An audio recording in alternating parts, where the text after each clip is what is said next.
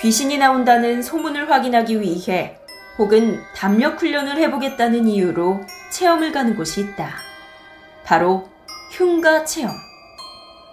공포 장르의 절대적인 힘을 갖고 있는 이 흉가 체험을 하기 위해선 몇 가지 알아야 될 것이 있다.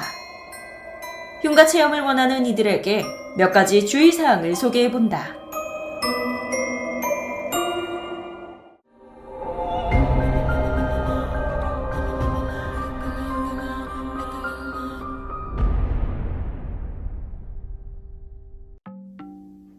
먼저 흉가 체험 시 주의사항이다. 영이 보이거나 말을 걸어도 반응을 보이지 말 것을 기억하길 바란다. 울음소리, 웃는 소리, 우는 소리부터 귀신이 대화를 시도하는 경우까지 흉가 안에서 만날 수 있는 모든 상황에 반응을 보이지 않길 바란다. 귀신에게 해코지나 빙이 될 수 있다고 하니 말이다. 흉가 체험 중 머리에 섬뜩한 느낌이 들 경우 손을 대지 말고 머리를 흔들어 털어내길 바란다. 무심코 손을 댈 경우 그 손을 타고 귀신이 몸속으로 들어올 수 있으니 말이다. 악취가 나는 장소는 피했으면 한다. 원한이 강한 귀신일수록 짙은 악취를 퍼뜨린다고 한다. 불에 타 죽은 귀신은 노린내를, 물에 빠져 죽은 귀신은 분뇨 냄새를 말이다. 이런 악취가 나는 곳에 머무를 경우 역시 빙이 될수 있다고 하니 주의하길 바란다. 다음은 흉가에서 절대로 하지 말아야 할 행동이다. 먼저 거울을 보지 않는 것이다.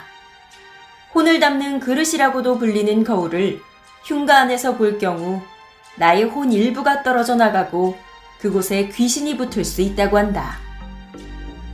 휘파람은 절대 불지 않는다. 휘파람을 불 경우 건물이 무너질 수 있다는 얘기도 있지만 귀신이 가장 좋아하는 음역대이기 때문이다. 장난으로라도 숨바꼭질을 하지 않길 바란다. 외국 사이트에 가장 많이 올라오는 어이없는 죽음이라고 한다. 이외에도 여러 주의사항이 있지만 특히 소개된 내용만큼은 꼭 잊지 않았으면 한다. 추가적으로 통조림류의 식량과 식수, 긴 팔과 긴 바지, 손전 등과 오컬트 용품은 꼭 챙기길 바라며 흉가 체험 시 주의해야 할 점을 여기서 마무리해 본다.